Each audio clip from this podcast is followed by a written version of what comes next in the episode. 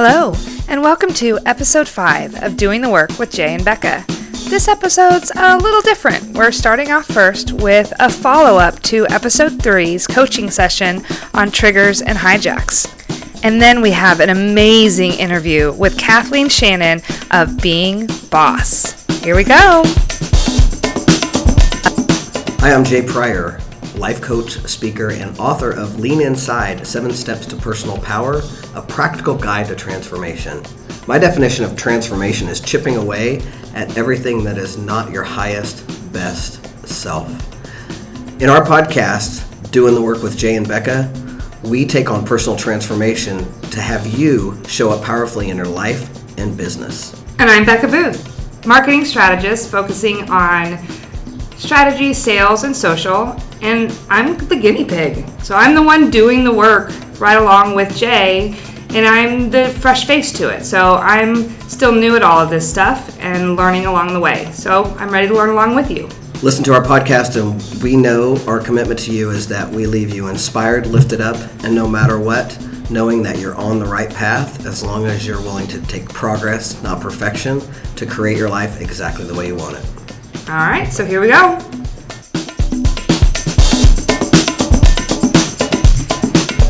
Okay, so I went to the birthday party. Okay. Tell me about the birthday party. Well, it was interesting. I, I mean, the stress level that was already sort of placed in there around like my family being upset that I was upset or whatever was there. Um, and so I like got home and I got very like centered around like this is not my story. Like Yep. this is his. And you did the power pose. Yes, I did the power pose. I and it was funny because I was doing the power pose and my daughter was like, "What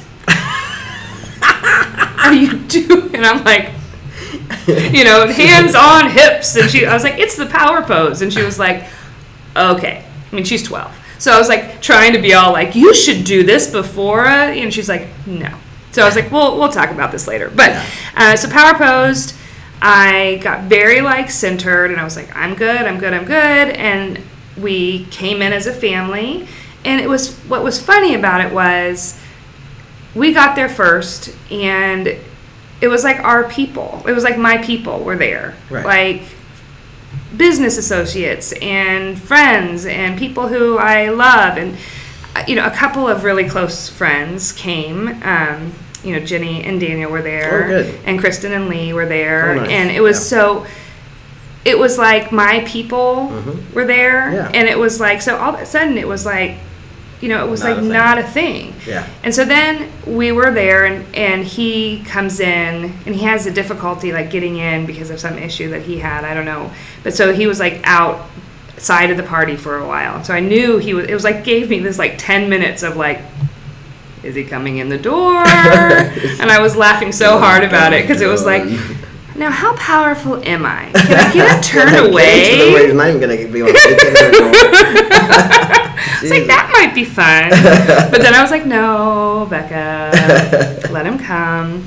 So they came in, and I had about two seconds of that that triggered feeling. Like as soon as I saw him, I had that very triggered feeling, and I started thinking about what we talked about. I, you mm-hmm. know, this is I can make this moment whatever I want this moment to be, Yeah. and I want this moment to be nothing. Right. I I don't want anything around it. I'm just Yeah. it's nothing. Yeah. And so as soon as I like said to myself, I like kept saying sort of a mantra in my head. I was like, this is this is nothing. This is a night for my dad. This is a night to be with friends. This is a night. This is this part's nothing. Yeah. And so like as soon as I started saying that over and over, it just that feeling went away. Nice. And they were there for a, a long time, and I never really even saw them. Like they kind of were over in a different area. Um, I just kind of, you know, igno- slightly acknowledged that they were there. They did not acknowledge my existence at all. So I was like, okay, Yeah. you know, that's fine. And I was like, you know what? But I'm saying this was nothing. Right. So I'm not giving them permission to be an acknowledgement of me either. Right, so right. like I was very clear that like I was making this moment nothing. Right. You know, like Yeah. it, which was really really great. Yeah. Um, and like empowering to know like because I think that we always think about about the this kind of work where it's like we're trying to do something positive or we're trying Right. like but it's okay that it's like nothing. Too, Right, yeah, You know, it's that idea of Nothing is way better than as amped up as you were and fearful Oh, as yeah. you were Yeah. before you left. I mean, sometimes in a, in coaching or in a tra- you know in an example like this, you know, we're just taking baby steps here, right? And I mean, gosh, all we wanted to do was get you to, if nothing else, to a place of neutral. Yeah. Which it sounds like we, We that's did. what we yeah, accomplished. we did. Yeah, nice totally. work. And it was it was awesome. I mean, it was good because then it was like I got caught up in with my friends and it was so good that they came Yeah. and it felt like you know, definitely a, a statement of my dad, but also a statement for me that they Sure. were there for me and um, we had a great night and I we in, got to sing happy birthday you know we got to just enjoy ourselves and it was very like that part of it was very neutral Mm-hmm. and so I walked away from it like super proud of myself. Yeah, I was like, look were, what yeah. I did. Right. Well, and then we also, I had a moment of almost hijack where uh, my husband got up to like make a statement about my dad, like people were telling stories. And so he started with, Hi, you know, and I'm married to the youngest daughter of Hank Booth. And he said, when I started dating her, I knew, like, whoa, like, I'm, and, and like, everybody who knows Becca, like, that's a that's a lot to take on. and I was just like, I mean, my jaw like hit the floor. I was like, oh, great. And I was like, okay. And so, like, my niece turns to me and she's like, well, you know, it's true. And then, like, you know, all these people who are there, like, Like- with this whole negative thing about how I'm a horrible just- person. I had just given up that this was the truth about Yeah, me. exactly. And I was like, then my husband goes up there and like says it, Of all people, and I was he's gonna go confirm it for. oh my god, here, everybody, let you know that I'm a lot to handle. And so then I was like super mad, like I was like really mad for like 15 minutes, and I like took him to the side and I was like, I can't believe you said that, and, and he was like, I didn't. That's not what I, I was meaning, like. You know, you're his baby, and like, you know, marrying the baby of the family, and how much your dad loves you, and how like overprotective he is of you, and that's a lot to handle. Like coming in and being like the young, and I was like, Poor guy. and he was win. no, and I was like, oh my god. And so finally, I was like, you know what? I am a lot to handle, there we go. And I was like, I am fucking fine with There that. we go.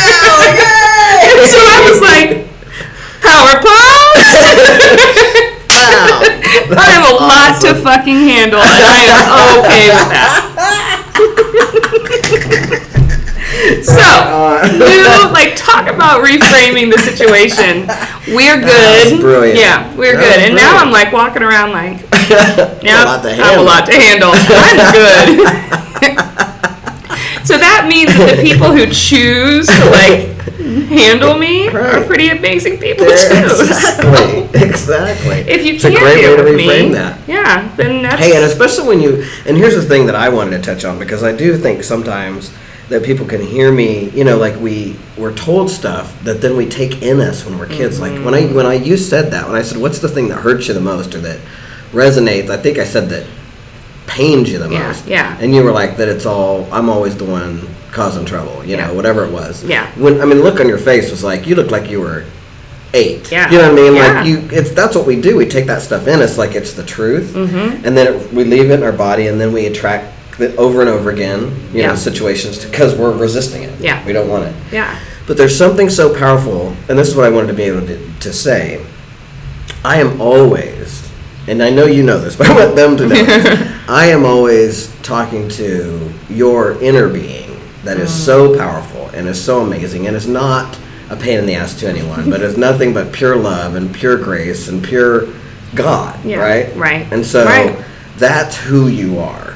And sometimes we get caught up in those labels we were given us as a little bitch or a drama Yeah. queen. I mean, I was called a little bitch. My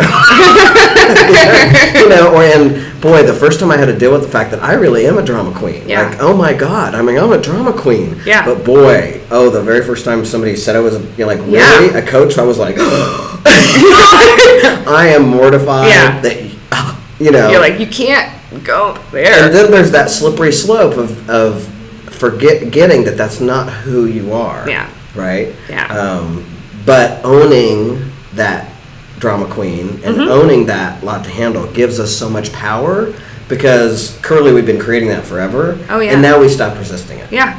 When we stop resisting it, we own it.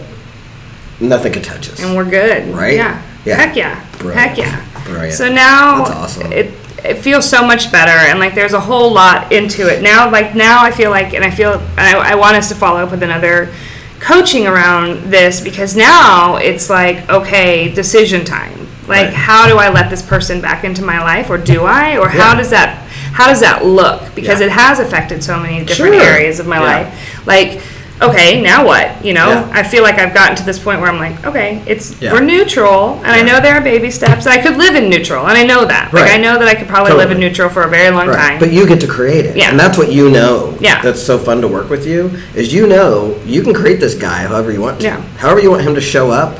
We'll take baby steps of your conscious, you creating it, and Yeah. he'll start showing up that way. Yeah. And you know that. And I do. Yeah. Because you've done it. Yeah. And so, I mean, that's the cool part. You can stand neutral, you can set boundaries, and, you know, however you want to do it. I never want to encourage people not to set boundaries, especially if they don't know how. You know, like boundaries are important. Mm-hmm. Yeah. like, being able to set a boundary is very important. And you can you get to say Yeah. you get to say how you want to create it Yeah. and the first thing i'd invite you to look at is for you to just start being in the inquiry around what's your commitment to your family and how does you want Yeah. how do you want to be for him Right. how do you who do you want to be for him yeah. you know like what relationship do you want to have with this guy if any If maybe it- there isn't Yeah. Yeah. it's okay you yeah. don't have to Yeah. But So. and and that also framing it around the fact that this is not the destroyer of my family if I don't make it that way. Right, exactly. You know, I've just got to I've got to set it up where it's not me proving myself that I make I, I screwing I'm screwing it all up again. Now I've screwed up the whole fucking family. Right, You know, like how yeah. big was that? Like Right, yeah. the, the ultimate uh, Becca's fault.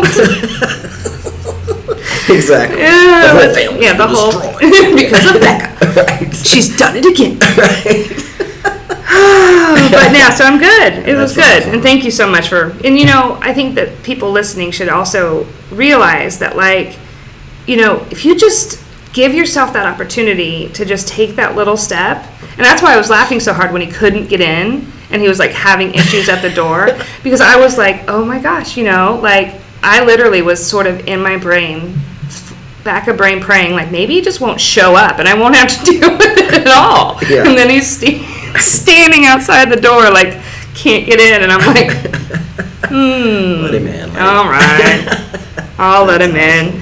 And he, you know, like then he came Yeah. in. It was, Yeah. it was, that But was how that- much control I had. Right, but take that first step to what? To acknowledge. Oh, to acknowledge that if you can reframe, if you can look at it from a different perspective, Yeah.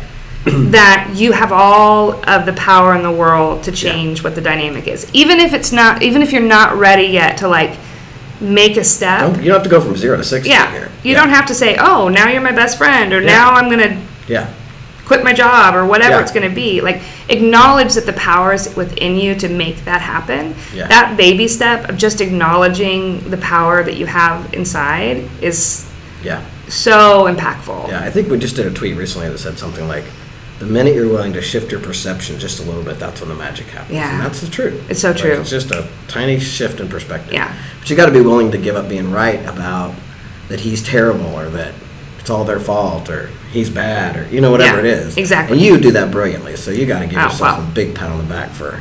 You, know, you came in here, that guy was rotten, and you left, and you had all the power. And I was So, like, well, yeah. Good And work. now it's like, he might be rotten, but I can change him But- into something. whatever you want. He's rotten because I made him that way. oh man. So yeah, I'm glad. I'm glad. Thank you so much for that. So just another example of how this all crazy stuff works. It just Yeah. works. yeah. All right. Well, we will be back again. So tune in. We will be doing another coaching session here coming up soon. Uh, but make sure that you subscribe and so that you can get future episodes of this. And actually, I think we're just going to roll right into another episodes because we wanted to sort of give the update before we kept going, right? Yeah. All right. So keep listening. We'll be we'll be back in a minute. Don't stop listening yet. Right now, we're heading into our new interview with Kathleen Shannon of Being Boss. You don't want to miss this one.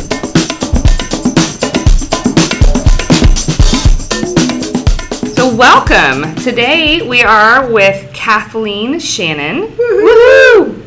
Uh, owner, uh, co-owner of Braid Creative, and uh, the co-host of the Being Boss podcast, um, which is where I found her um, and it just so happens that this person who's this amazing podcaster who I listen to all the time also happens to be one of Jay's clients, which is you know how the world works. So, um, so Jay and Kathleen started working together a while ago, and so how did how did you guys meet?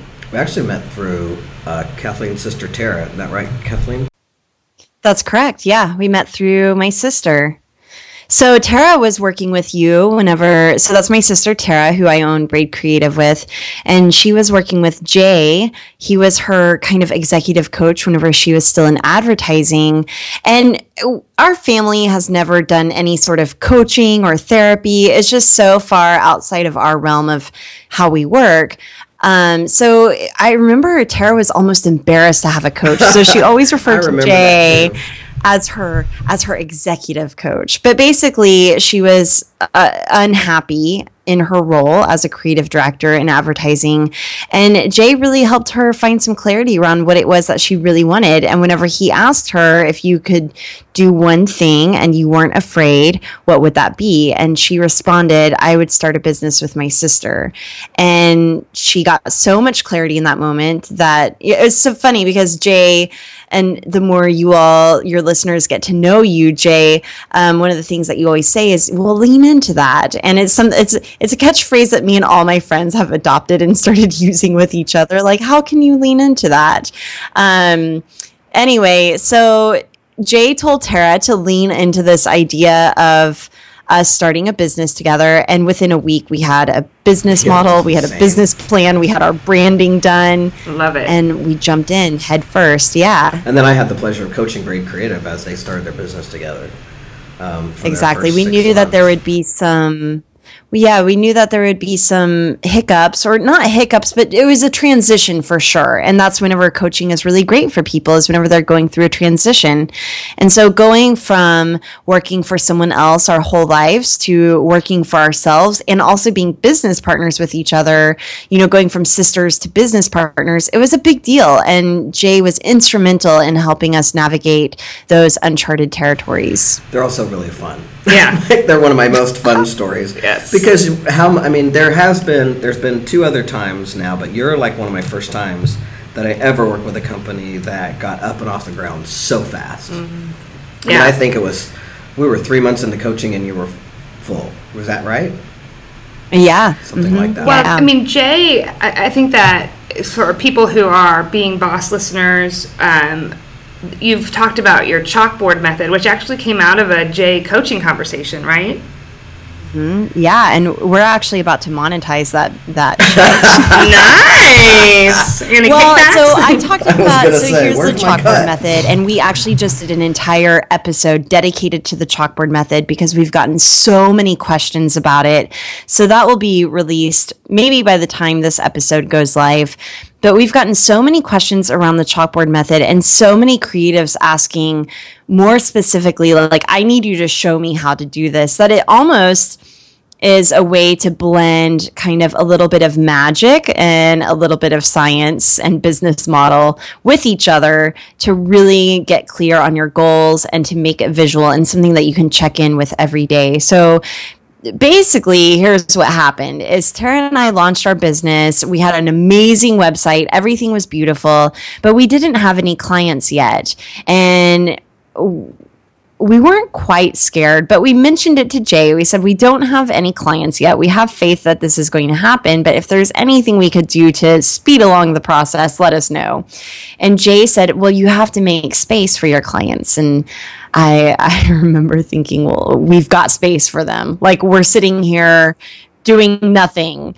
And he was like, no, like you don't get it. The universe abhors a, a vacuum. So you need to make physical, literal space for your clients. And I thought this is especially interesting. And this is something that even just now, I've told this story a million times, but now I'm starting to realize even more because we didn't have an office space for clients, we were working from home, it was that much more important to create a space to house our clients. And you can have spreadsheets, you can have, you know, a database where your clients might go on a cloud or online somewhere. But to make a physical space in the place where you work is so important. So basically, what Jay recommended is that we get out a poster board, draw some lines on it, and create you know, literal empty lines where a client's name could go.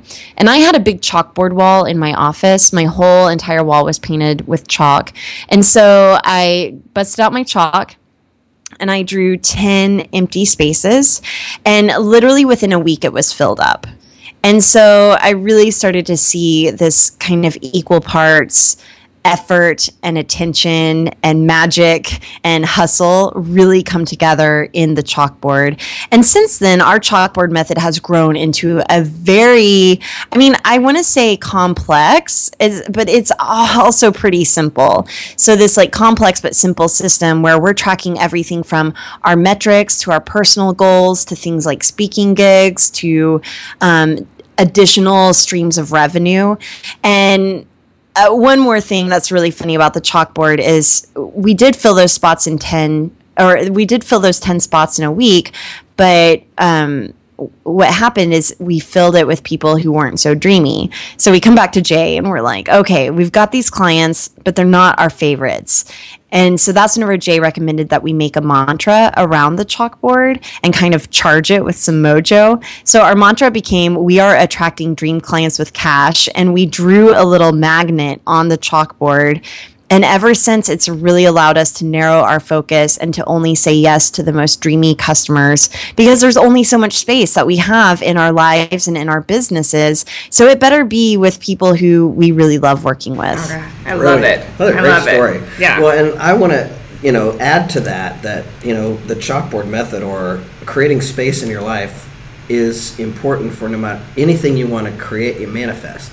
One of my favorite stories is my friend who really wanted a relationship, and Jessica was doing some feng shui with him, and she went over to his house, and his bed was there was only room in his bed for one person because he had books piled up all over the other side of his bed and the cat slept there and all kinds of stuff, you know. Yeah. And that happened to be in his romance gua, so there was a little feng shui involved. But he also just didn't have room in his bed for a lover. like he Yeah. just he didn't have room. Yeah. And yet he wanted it, but he had to make space for it. He did, and he found he fell in love like two weeks later. I swear to God, that's a true story. Oh my gosh. Yeah. Well, I mean, and I think that, you know, the the method I think has also been so, super inspiring for so many like you said with your being boss folks like I know that it's talked about a lot on the on the Facebook group and and I know that it's something that I put into practice so I can't wait to see what the what the product is. Maybe I'm not doing it right Um, there's really no wrong way to do the chalkboard method, but what we found is that you can really narrow in and expand how you're using the chalkboard to find gaps in your process, to really figure out how you want to make money and how much really even you need to be pricing yourself for. So we've we've been able to really elaborate on what started as 10 simple spots into basically tracking your entire business model in a way that is super visual, in your face every day, and in a way that you can start to check in. Yeah, brilliant. The other principle that that goes with that I learned a long time ago is what you keep track of is what you get. Mm. And and again, almost like focus, how sometimes we as humans focus on what we don't want. Sometimes we keep track, not aren't keeping track of the things that work. And so, Kathleen, what I love about you, first of all, I gotta I gotta say this: Do you are you present to what a powerful businesswoman you are? I'm not kidding. Like, are you? Do you get that about you? Um, you know what? Yes and no. Like, I, you know, I, I would, I wouldn't be doing myself justice to be like, oh no, I'm just, Well, of course, you know, like that's kind of what I want to Sure. do as like a conditioned You woman bet. in our society. Pull out the Pretend like, self-depreciation. We all we Yeah. all we all know about it. You know, it's it's easy to pretend like I didn't work hard for this, but I did. I have worked really hard, and I think that what I did take for granted though was my ability to manifest in a very real way. And i think that's something jay that you brought to my attention. And i think that also whenever you don't define yourself like i never identified myself as a businesswoman. Like what does that look like whenever you close your eyes? For me it looks like um, Dolly Parton in Nine to Five, wearing her shoulder pads and like working her way up the corporate ladder. But what I'm starting to learn is that like I can redefine what a, a powerful businesswoman looks like for me. Hell yeah. And yeah, like I'm, I'm, I really do feel like I'm starting to own that and step into it. Yeah. Well, and this is the thing that I think is one of your gifts is being able to take something like I, I say this one thing, you know, and you know, in my world, I'm like, take a piece of poster board. I'm talking to a, des- I'm talking to a designer here, Yeah. so right. So of course, the next week they're blowing my mind with this, you know, huge wall filled with you know that's painted with chalk and Yeah. drawn, right? But you have an, a real ability to be able to take something like that and then just run with. it. It's fun to do. You can tell that you're having fun. Yeah, You know, and true. I think you that do that's- like you're having fun in your business. Yeah, I think that that's what is so what was what drew me to you guys so much was like you could tell that this was not just like okay, here's a product that we're going to put out so that we can earn some additional income. You know, it was like let's have some fun and see where it goes. And now being boss is huge. I mean, you guys have just launched a new website and you've got how many people in the Facebook group now? Yeah, I mean, we have over 11,000 people in our Facebook group. We've had over a million downloads. We made six figures in our first year, kind of accidentally, but again, it, it's so funny looking like an overnight success whenever it took 10 years to get there. Yeah. Yeah. But I yeah, totally I mean, that. we've we've definitely had some success with being boss. Oh, I love it, and I think that that so that you know is sort of the end game. I mean, like right now, or not even end game. It's like this Yeah. place where you are right now. Um, but I want to sort of hear a little bit more about how you how you got here. I mean, you didn't obviously you know you had the moment where your sister and you started working together, but even before that, sort of how you know how you got involved with and how you became so open to doing the work that we you know doing the you know looking at the law of attraction and and putting that into into your business and and those type of things um, you know jay had said you were in a some sort of class when you guys started working When we together met- when we met, she was going to metaphysical school, right? Yeah, I was going to the she School of already doing that. Metaphysics. Uh huh. Yeah. And I mean, but I was doing it even before then. I just didn't have language for it. And so that's one of the things that I loved. The School of Metaphysics didn't work out, but once I realized that there was a whole other world around this, especially in working with Jay, because he uses so much of that, those principles in his work, um, that was my favorite part of coaching with Jay is that I finally had someone who had researched all of this and read all the books and could make recommendations to me on how to really form language around the things that I was already doing. Um, you know, I don't know, like a theme that keeps coming up in my life and has come up over and over and over again is this idea of being who you are 100% of the time. Uh, this idea of authenticity and even non-conformity. That's how it showed up in my life. And I, i've been really exploring how that has contributed to my business and my success. And you know dr brene brown has created a national conversation around vulnerability.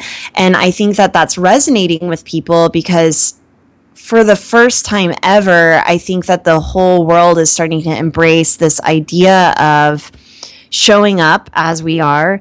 And and so Brene really focuses on vulnerability, but I really am interested in focusing on the flip side of that, which is kind of that authenticity side and the the courage to show up and be seen, um, and not so much like the shame resilience. So I think that that's been a theme that has shown up in my entire life, and not being afraid of living the process out loud. And I feel like that's what our work at Braid Creative has been rooted in is helping creative entrepreneurs own their own creative process and to blend more of who they are into the work that they do.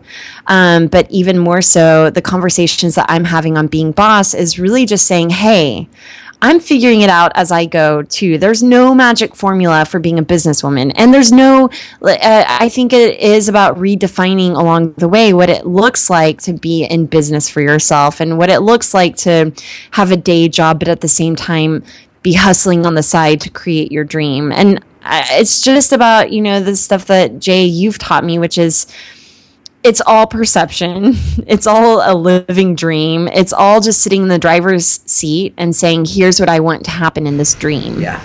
Well, and I love that too because that's how I feel like I do my business is I do the work of transformation on myself and then everything I learn I teach my clients. every, time I, every time I have read a new book, I'm like, okay, I just read this book. What do you think? You know, and you and I, when we first met, we were jamming on that. Like, you'd read stuff I hadn't read, I had you read stuff you hadn't read. So I've always felt like with us, even though I mean I appreciate you know the role of coach with you, um, is that we've always been uh, simpatico in how we thought about. Uh, how we thought about things, mm-hmm. and then you went and became a coach. So I want to talk about that for a second because mm-hmm. um, you know, again, one of the reasons I think you're such a powerful businesswoman is you just go do what you feel like is the next step for you to do to create the next piece of whatever's missing for your business. And mm-hmm. um, and again, you do it out there and, and show everybody about it. So the next thing you did after you and Tara had not been with, I mean, how long had been Braid been created before you decided to go to coaching school? I mean, maybe a year or a year and a half, maybe up to two years. I'm so terrible with time. I know, me neither. It seems to me it was in my world it was within a year that you had started and out, it, and you're like, okay, I should go be a coach. I should at least get the training. In a year. Mm-hmm. Yes, and so here's what happened with that is obviously going through coaching with you, Jay, was a transformational experience, and just being aware or open to the idea of like, wow, this could be a living, like that's cool. And I was doing the work that I was doing through braid and really naturally following into this role of leader or coach. And what was happening is I would be having these branding conversations with people, but then at the same time, people were sharing very vulnerable things with me, like things like, um, I'm transgender, or or things. Like, ah, that's funny. or things like um, I'm going through a divorce, or things um, things along those lines. Or what does it mean to be a mom and to run my business at the same time, right? So because the work that we do and because the lives that we live means that our the work that we do and who we are aren't separated and that we like it that way it means that that was really coming up in the clients that we served as well and so what i really found was i just needed some better training around having those conversations and i remember telling my sister so here's what happened was i came across the work of martha beck and I don't even remember how I stumbled upon it, but I started following her work. And I remember she sent out a genius sales email one day selling her coaching training. And she was like, if this is tugging at your heart and you don't really know why, take that as a sign that you should be doing this. And I listened and I was like, wow, okay, I think I should do this thing. Maybe I'm just like really easily persuaded. But I I went to my sister and I said, "Hey, I want to go through some coaching training. At the time, it was $7,000 to go through the Martha Beck training. I'm not sure how much it is now, but that was a huge investment, especially within the first year of our business. And I didn't know what it meant for our partnership. I didn't know if it meant that I was going to quit Braid within a year of opening it and start my own coaching practice. But what happened was I didn't know where it was going to go, but in hindsight, I'm seeing so much how my coaching training just really helped me fill out my expertise within Braid Creative. And it has led me down to a place of being able to have really authentic conversations in a way that I feel really confident having. Yeah, that's brilliant. Yeah. And the coaches training like that, how long does it take? Like, it was oh, less than a year, right? Yeah, I think that that coaching training was eight to nine months. And oh, you know what? I was pregnant at the time because I remember I wanted to go to the meet and greet at the end of the whole coaching thing and go meet Martha Beck herself and meet some of the cadets that I was in training with. And I was about nine months pregnant and just exhausted. Like I did not want to fly across the country. So I didn't end up going to that meet and greet. And I didn't even end up getting Martha Beck certified, um, even though that was something that I kind of wanted to do and continue down that path. But what I've learned since then is that I didn't really need it. I got all the tools that I really needed from her. And I've also learned how to glean tools from the books that I read and integrate those into my coaching practice. So, if anything, what that coaching taught me is that I'm already on the right path of taking the information that I learn from books and TED Talks and anything else where I'm learning, oh, like here's a new way of looking at things. Even Byron Katie has a YouTube channel, and it, your listeners should just Oh God, pause this and like go watch all of Byron Katie. But you know, stuff like that, like uh, really or you know even jay you saying like hey do this chalkboard method. Not only can i do that but i can teach it to other people.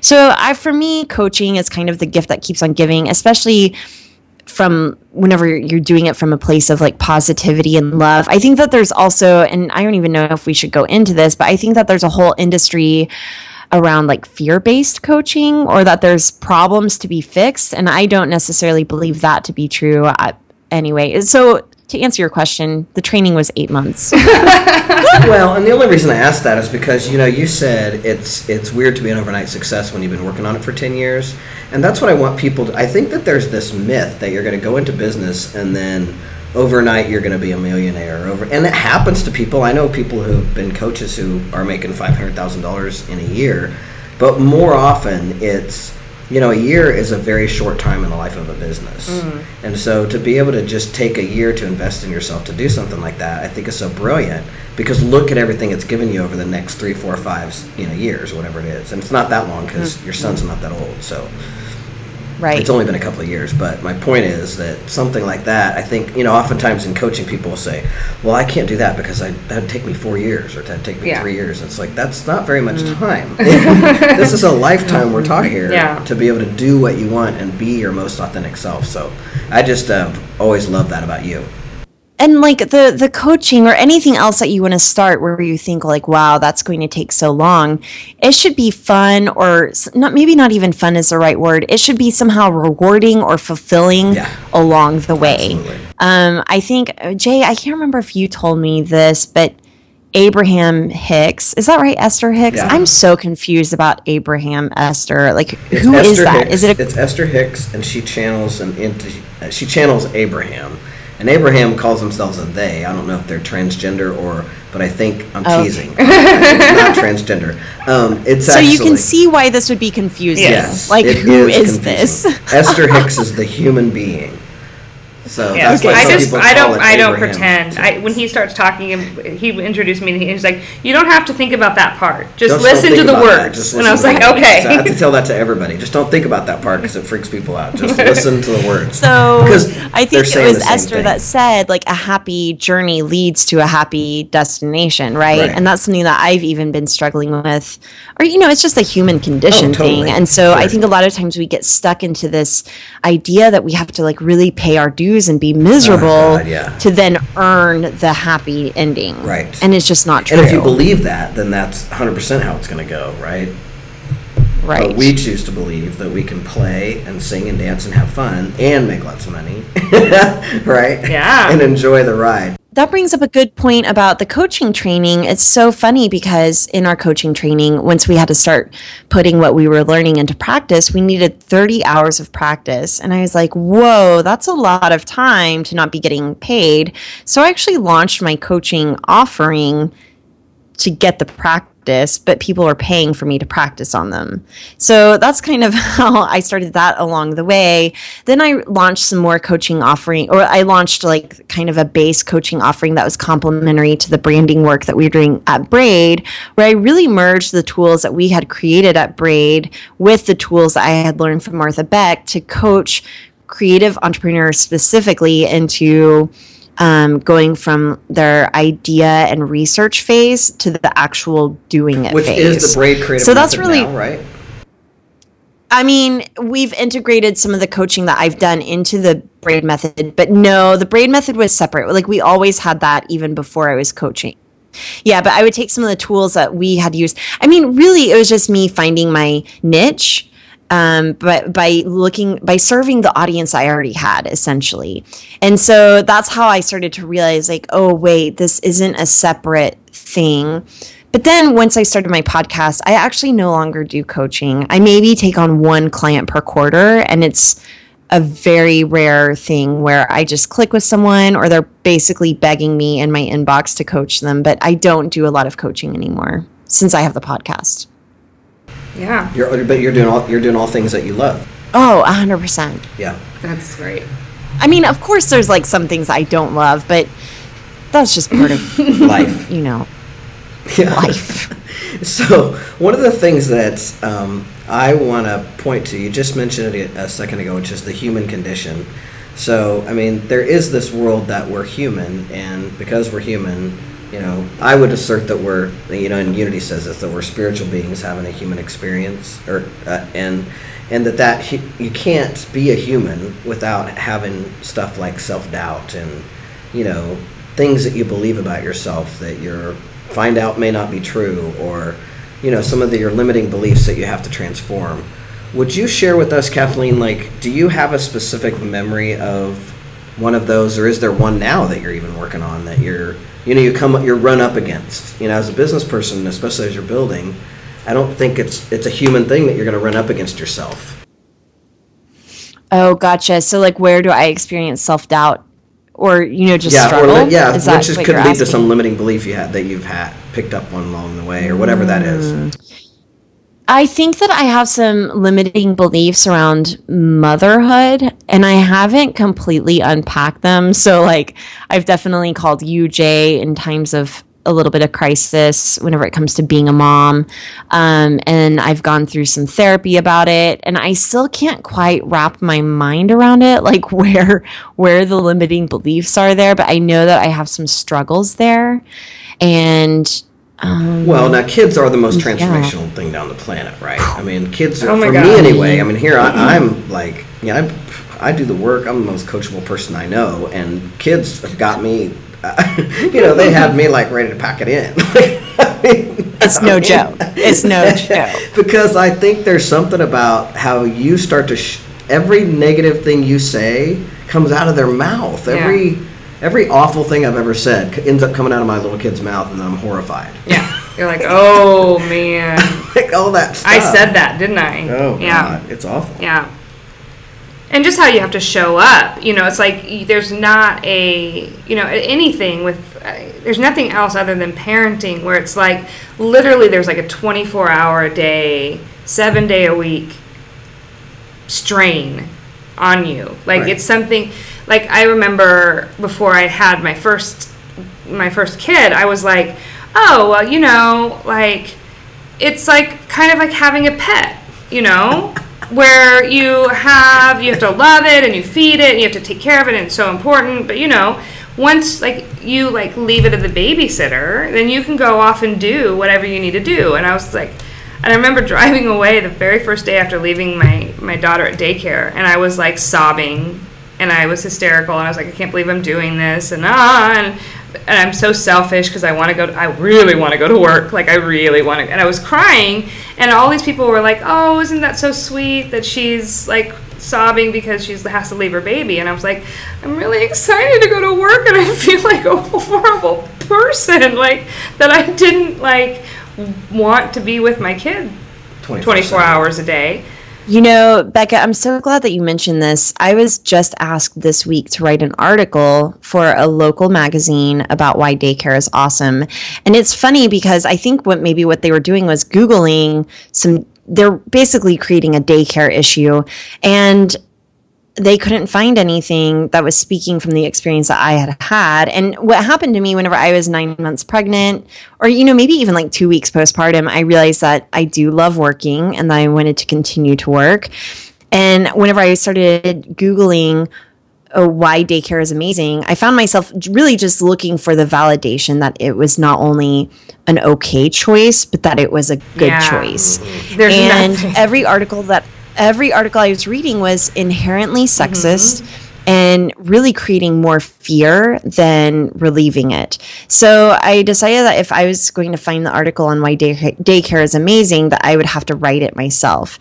And so I wrote the article. It will be published in this magazine, and maybe I can republish it to the internet once it goes live. But I think that there are so many inherently sexist things that go into daycare, like um, have you guys ever noticed that whenever it comes to stay at home moms deciding, or, you know, not stay at home moms, but moms deciding whether to work or stay at home, that the daycare budget always comes out of their earnings, Yep. Yep. right? and it's and it's not it's like a shared household in uh, it's a shared household Yeah, expense like when we make these decisions, right decisions, just like the it's like, mortgage yeah.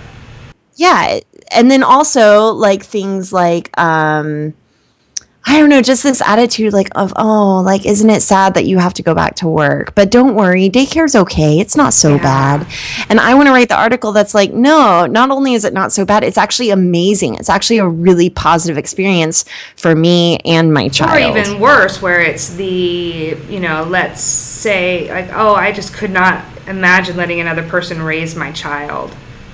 Oh, that is my biggest pet peeve, that phrase right there. I can't even. So, uh, I actually wrote that in my article. My response to that is letting, giving someone else the opportunity to raise and love my child, I think has only expanded the capacity for love in the universe.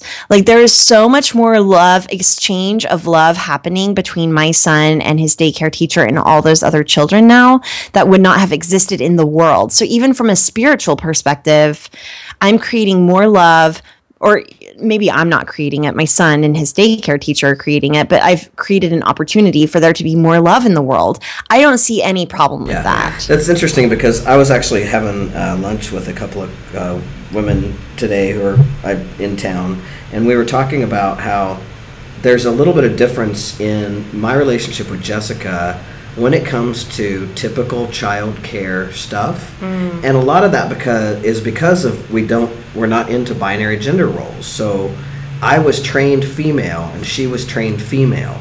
So both of us were trained that it's our job to be over the kids like you know what i mean? Right. it doesn't even occur to me that that's her deal but the feedback I get from women and even from men in the way they act anyway or how they show up is that that's pretty much your deal. Mm-hmm. that's your deal.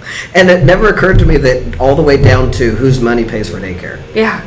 So I hadn't had that thought. Oh yeah. And then get this, Jay, like if you're going out, if you're working with a client and maybe they don't know that you used to be a woman, um, or even if they do, because you present yourself as a Yeah. man, they're probably not going to ask you like, "Hey, Jay, where's Yeah. your Oh, never. kids? Yeah. Who takes care of your children? Yeah. Yeah. Nobody ever you're working? me. Where where are your kids Right. right now?" And so that that happens to Never me almost every single yeah. time I go to. See, a those are those kind of sexism Yeah. things that, you know, again, a lot people are. Just, I think people are unconscious to it a lot, but then it comes right up in your face when, especially when it comes to kids. Yeah. it's amazing to me. Yeah. we were talking to Erin Brown about how uh her kid was. They even, you know, who Erin is with a very open feminist man, Mhm, right? mhm. But they were talking about how many men are uh, room volunteers at the grade school Oh gosh. Yeah. None. Right? Yeah. And, and even her daughter started laughing with the thought of daddy being the room volunteer. Yeah. You know, right? Well, we have a room volunteer program for dads here. It's called. Oh God, yeah. Yeah, um, it's it's it uh, watchdogs, Right. And they get And they it's get for dads something or other, and it's like they get T-shirts and their pictures are taken, and they stand out front of the school at the beginning and like watch you know over the kids and protect the kids as they come in, and they lift stuff. I don't even know, but it's like They they get Yes. a Whatever it is, parade. they get a for parade because they volunteered they at their kids' school volunteered at their kids' for school an hour. for you know once.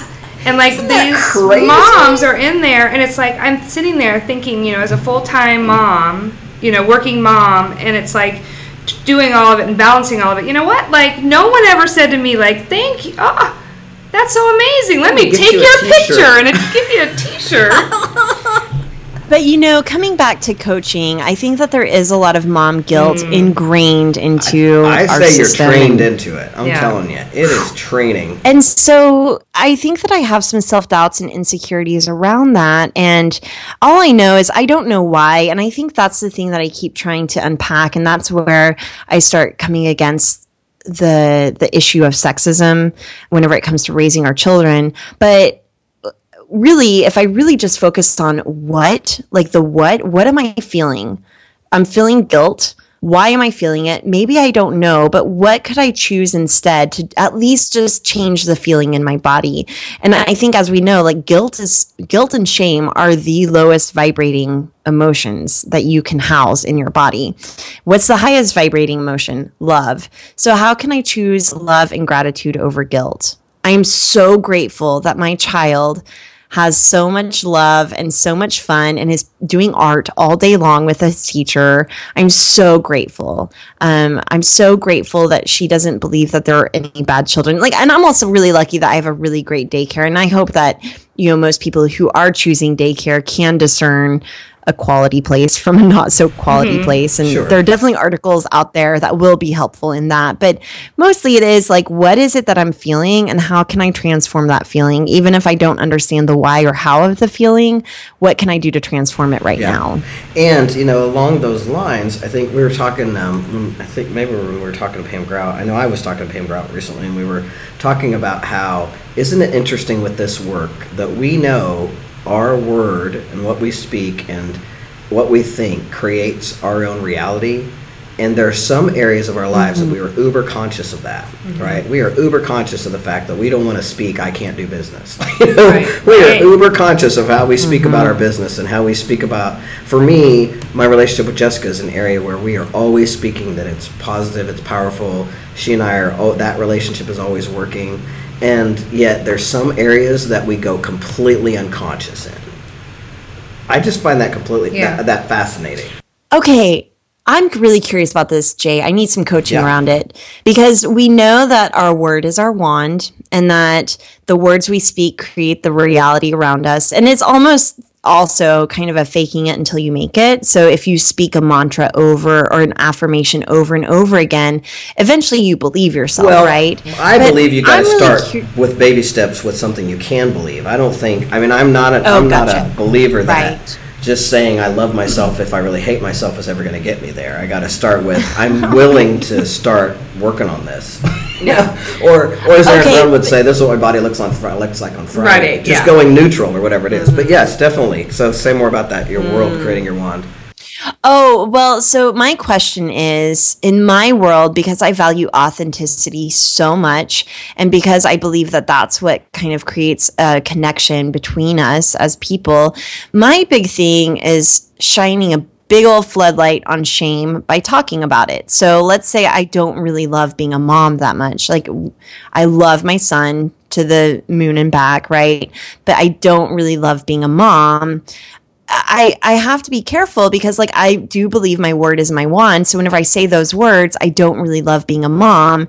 Am I solidifying that or am I helping other moms feel Ooh. some connection and some permission to not love it as well and then maybe we can I love this question. bond over it. Not that like I really want to bond over something negative, but like how do we, we feel it? How do we shine a light on shame? Right. You're right. So how do we shine a light on shame by using our words but then also honoring that our word is our wand. Well, and in this, I mean, I think that you could we can always go to. I mean, what my mind immediately goes to are the words in order to reframe, but have things still show up as that that are the truth for us. So the truth is, you don't like if you were to say the sentence, "I don't enjoy being mom." Mm-hmm. Um, I I will say that what I would like if I were to coach you, my my request would be to look at how you want to show up in the world and so that I would invite you to consider something like even though I don't enjoy being a mom, I love my kid to the moon and back, and I'm committed to being a powerful presence in his life, you know, like that. So to mm-hmm. add those mm-hmm. words even though to it neutralizes it and has it come from a place of you standing in power. But I totally, I, I, I want us to this is yeah i mean you just kind of blew my mind with this question because it's exactly a feeling that i've been having a lot lately actually is where i feel like there especially for people who aren't really doing the work or they're not involved in you know they're not they're not in this place with us. So if i if i say the, the even if like am i being disingenuous to the, their their story so that they feel like they can feel comfortable? We we're talking about this with even like talking about having difficulty in your marriage. Yeah. And how women, a lot of times, we'll get together and we sort of like try to one up each other with, like, well, my husband doesn't, oh, well, your husband, my husband doesn't even, blah, you know, and like it becomes this like conversation where we're not being true to our relationship. But within it, like, there's some shitty stuff that goes on in marriage, you know, and I wish that somebody would have told me, like, that's reality of marriage. sometimes. Like sometimes you're going to struggle. Sometimes you're going to not see eye to eye. Sometimes you're not going to love your kid. sometimes you're going to, you know, and so there's so Yeah. much of it that I think that we try to there's so much of it that's the other side of it that we're you feel guilt even just talking about it I, I mean how do you deal with that within doing this transformation work? i mean i think that she's got an incredible point i don't know if i would feel when you're shining your light on that shame how do you do it without kind of making it happen more and more And I think, like, you know, even in coaching myself and thinking this through as we're talking about it, let's say the words come out of my mouth, I don't love being a mom.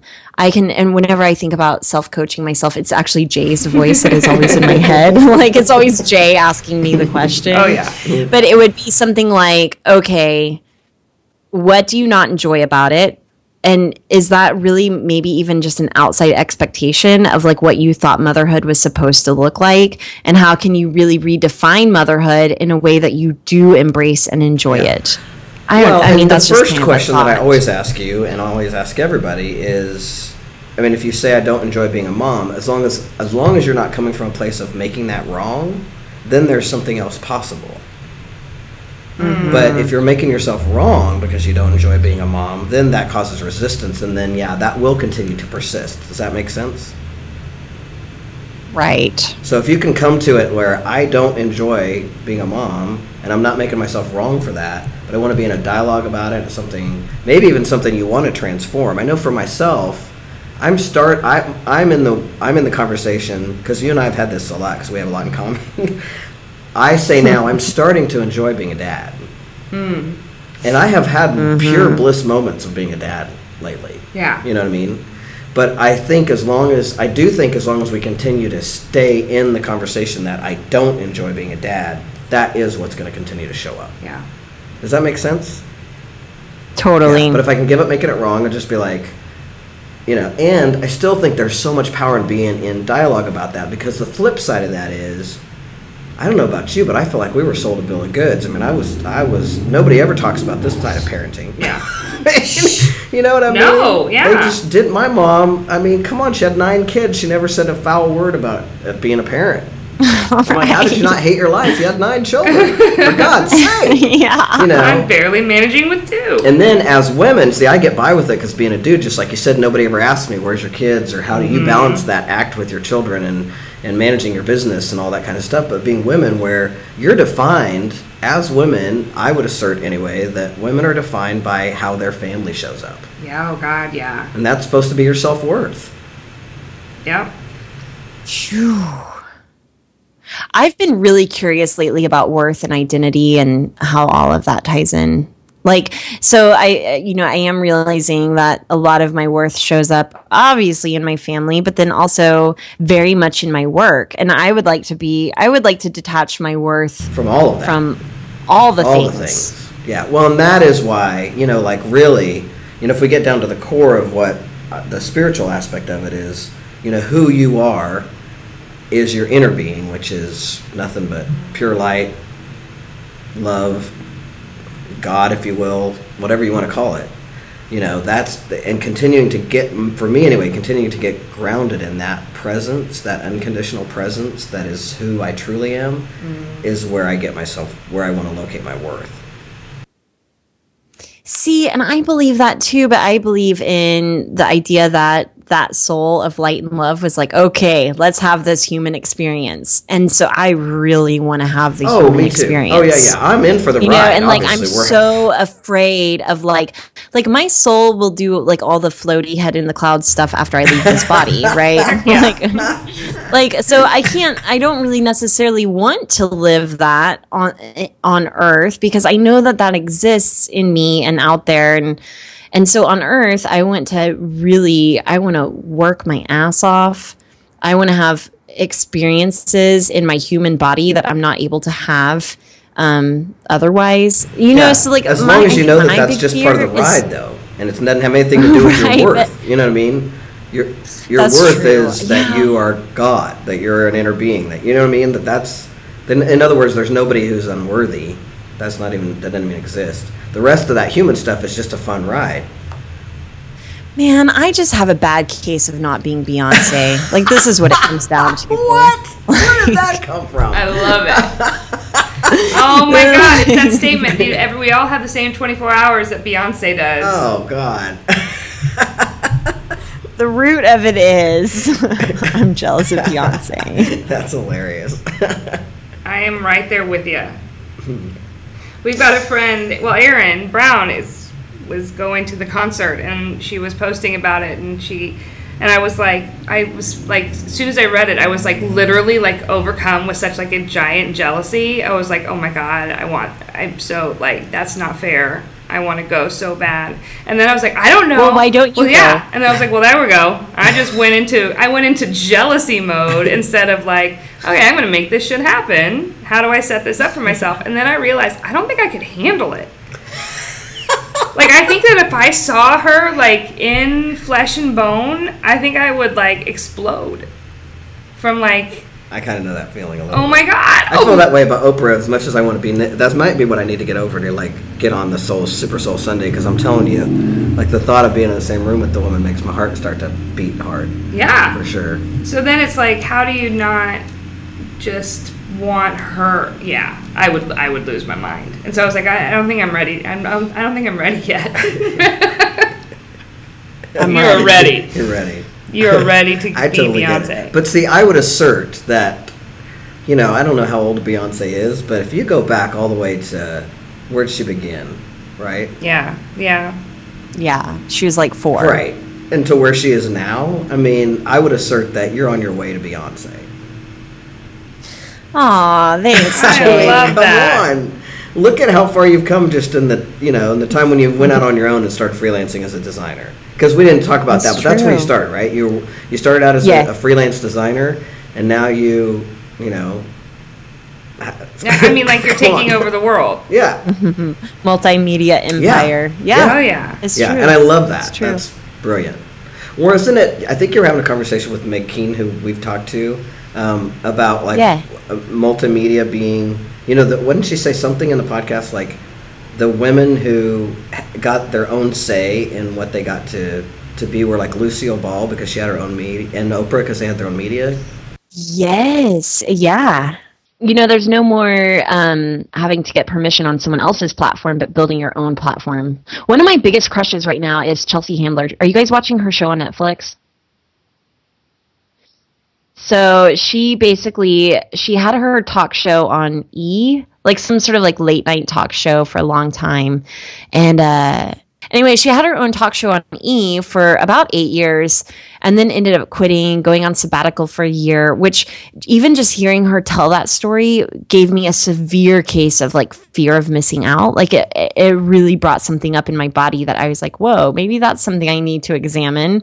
Um, but she went on sabbatical for a year and then came back to Netflix, which I think is so cool. The Netflix as a platform where you can really just do what you want, and I think that's um, even more so than cable. So it used to be like you had your broadcast and you had cable, and now Netflix is the place where you can really just create your own thing and you can take it or leave it, right? And so she's created her own talk show that is everything she ever imagined wanting it to be. And she's got like a dog walking around and she's inviting celebrities in. And there is something of again like my core value is authenticity. And i'm really starting to dig into this and really wanting to find a new maybe even a new word for authenticity. But um what what's happening is that these celebrities are really able to be them their most authentic selves with her because it's a little bit of a longer format interview. It's not just 7 minutes. They're not just regurgitating the same you know tidbits and anecdotes that they've been going on with their whole press circuit they're really able to sit down and talk with her and then she'll cut to clips of like having a dinner party and smoking a joint around her table and she's just not afraid to show up so i'm really inspired by her and so i've decided i want a talk show All right. A podcast. Is i mean i've got one i've got yeah, a podcast pretty much the first step. so yeah. like but you that's know that's great. Yeah. that's what i want to love that. manifest i, want a talk All show right. All right. We'll hold space We, yeah, we will. We'll look forward to because I that. want to watch it really bad. and I want to be on it. yes, you'll be like our resident Dr. Oh, Oz, perfect. Jay. No, that's awesome. I love that. Resident life coach. That's fantastic. yeah, resident life That's coach. perfect. Right on. Oh This my has been gosh, fantastic. yeah. Well, I have just super enjoyed getting to know you better and, you know, learning sort of where you came from and I think we're definitely going to have to have you back on as as you guys have explored, you know, as you sort of move into this world of being boss being more to you than some of the other things that you're doing and then also when your talk show comes, we'll yeah, totally have you on. Yeah, but like anytime you guys, it's so much fun jamming with like minded souls on all of this stuff the human condition, work, life, feminism, all Hell of yeah. it. Hell yeah. We're going to have a little bit of it all. So, and that's what I love about, for, you know, and I also always tell people when I recommend being boss, because people will say, oh, well, you know, I'm not an entrepreneur or whatever. I was like, you, you will be by the time you listen to like four episodes, you're going to be like, okay, what's my side hustle? I was like, because like you, every episode that I listen to, I always am like, maybe I should do this. And I'm like, oh, maybe what I really want to do is this. and then it's like, oh, I got it, you know, and then all of a sudden I'm like shooting off into a different direction. And seriously, everybody who listens to it, all of a sudden they're like people who've been like drudging away in an office, and then they're like, so I've been thinking about my big idea. and I'm like, awesome. Ah, that means so much. And congrats to you guys for starting this show. Like how how often are you releasing episodes and tell me Yeah, more so about we're it. going to be releasing once a week. We're going to be starting on this. You guys will be you will be as part of the very beginning process. So we'll be um, releasing each Wednesday, and we're going to be featuring. Some of them are going to be uh, coaching episodes, where it's literally Jay coaching me because he is my coach. And so we're going to kind of have a life coach in your pocket. And others are going to be people who are, you know, in the work, people who are, you know, using this in their everyday lives, in their businesses, um, and then some interviews with people who are sort of professionals of the work. Gotcha. Um, and so we'll have people who, um, you know, have written books and those type of things. So we're we're gonna have a good mix of different things, and we're super excited. Well, congrats. I'm so glad that you guys are doing this. I think that podcasting is such a great outlet for being who you are and having really candid conversations and just that that honesty and vulnerability and all that good Yeah, stuff. really, we so have kind of gotten used you. to it already, where we're kind of forget we're recording and just Yeah, it's fun. Start to It's a lot of jam on each other. Yeah. It's easy Yeah. to do. Yeah, it's really easy to And do. that's some of my favorite episodes that you guys have done too, or sometimes when it's just you and Emily talking. And like some of the best stuff comes out of those too. So I, I want you to do more. Oh, well, thank you. Thanks for saying that. You know, it's so funny. Like, whenever you start getting feedback, and some people are like, I could do without all the chitter chatter between Kathleen and Emily. Like, let's get to the point. And then, like, you Oh, know, no. people, other people saying, I love that stuff. And so we just have to keep doing what's true to us. And that's what we're doing. And you're doing a great job. Yeah. So my last question for you, um, as we sort of wrap this up, and this is a question that we're asking all of our guests, is um, if you could make a recommendation to somebody who is sort of new or has been doing this for a while, just what is something, one thing that they could start doing today that would keep them in the work or inspire them or something that you do um, that helps you keep focused and moving forward in, in the work that we're doing. So for me, one thing that I do whenever I wake up every morning from getting dressed to putting on my makeup to the food that I choose to eat, the workout that I choose to do to what I'm writing in a blog post or talking about in a podcast is I ask myself, what will make me feel most like me today?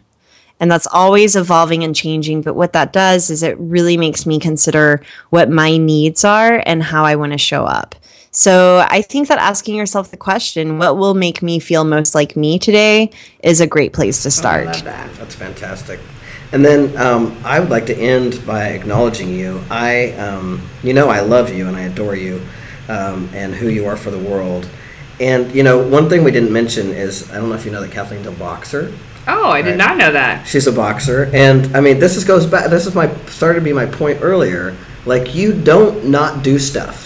You know what I mean? Like if it comes to your mind and you think, just like you said, you think it's going to have you be more you, you go do it and you do it. And I've never, I've rarely met a, a person like you that just is inspired to go do something and then goes and does it with, uh, puts everything in it. And so I want to acknowledge you and appreciate you for that. And I also want to point to the fact that I really believe that you are one of the most powerful leaders right now mm-hmm. in the feminist young feminist women's movement mm-hmm. of business owners and entrepreneurs and I mean I've said this before I think there's a tipping point coming where young women are going to take over the world and I am so inspired and excited by that and I believe that you're one of those one of the leaders in that. Oh yeah. And I really appreciate Oh my gosh. Well, that makes my heart beat a little faster. Thank you for saying that, and thanks for setting the bar higher for Anytime. me, Jay. He's good at that, isn't he? right. Thanks for giving me something to live into. Acknowledge you into a future.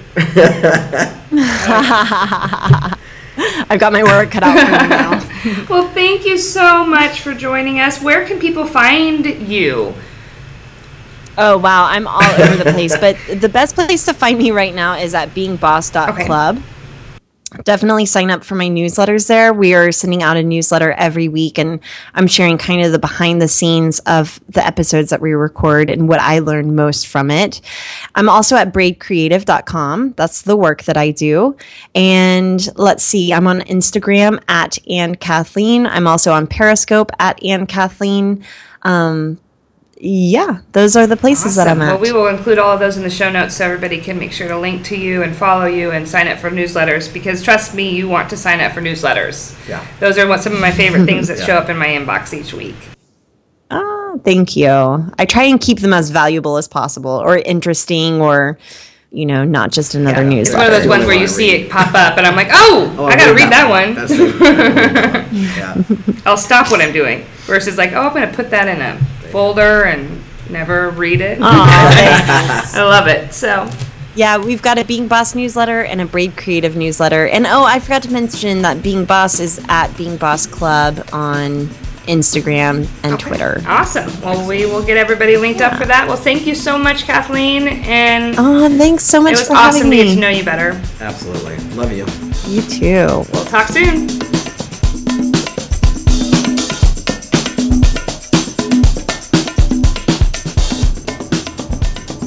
All right, well, thank you so much for joining us on Doing the Work with Jay and Becca. We hope that you got a little slice of practical transformation that you can use in your personal and business life. And here's what we want to leave you with. Whether you are just starting on this journey of practical transformation and just starting with baby step affirmations to, to focus you in a direction of loving yourself, or whether you've been doing this work for a long time and you can literally say, I am thrilled with the path my life is on wherever you are, whatever you're dealing with right now, you're right where you're supposed to be. The thing that's in front of you is the thing that's going to have you at your most powerful once you accomplish it. And what I know and what we know is if you're willing to take baby steps with progress, not perfection, and just staying on that horse, you're going to get there. And we're going to get there with you. So thanks for being with us. Now, don't forget to go and subscribe on iTunes and leave a review. Let us know what you think. And reach us at info at doing, uh, sorry, info at jayandbecca.com. And that will let us know if you have any topics you want us to cover or anybody you want us to interview. Maybe you. You can reach us on our Facebook page too, right? Yep. Yeah, totally. So um, that's just facebook.com slash jay and becca. All right. We'll see you around next time. Bye, Join us.